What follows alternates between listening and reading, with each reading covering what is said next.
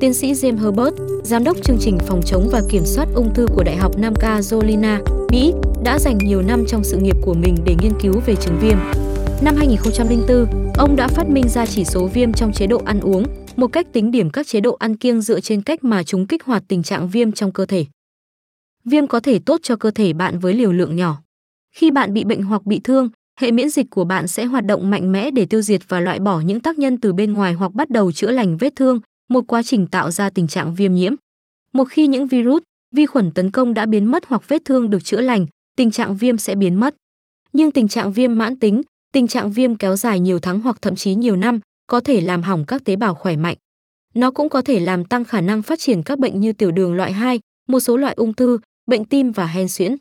Chế độ ăn uống có thể đóng một vai trò quan trọng trong tình trạng viêm.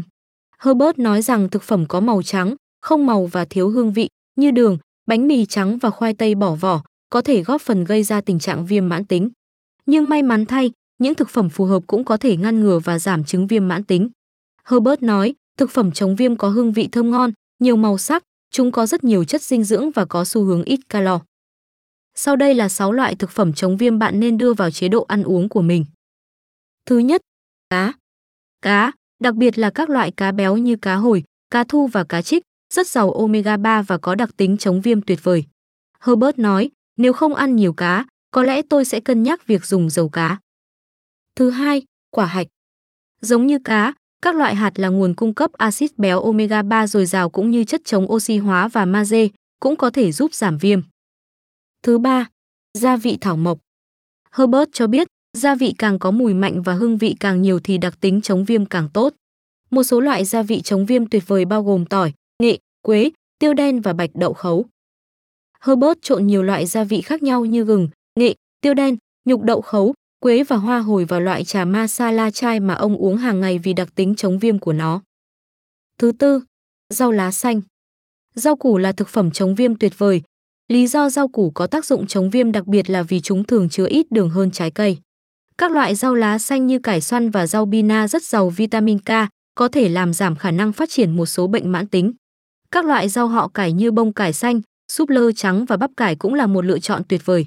Các loại rau họ cải chứa đầy đủ các chất dinh dưỡng như vitamin A và C, cũng như polyphenol, có lợi ích chống oxy hóa. Thứ năm, trái cây có sắc tố. Mặc dù vị ngọt của trái cây có phần gây viêm nhiễm, nhưng nhìn chung trái cây vẫn cần thiết cho sức khỏe và có thể giúp giảm viêm.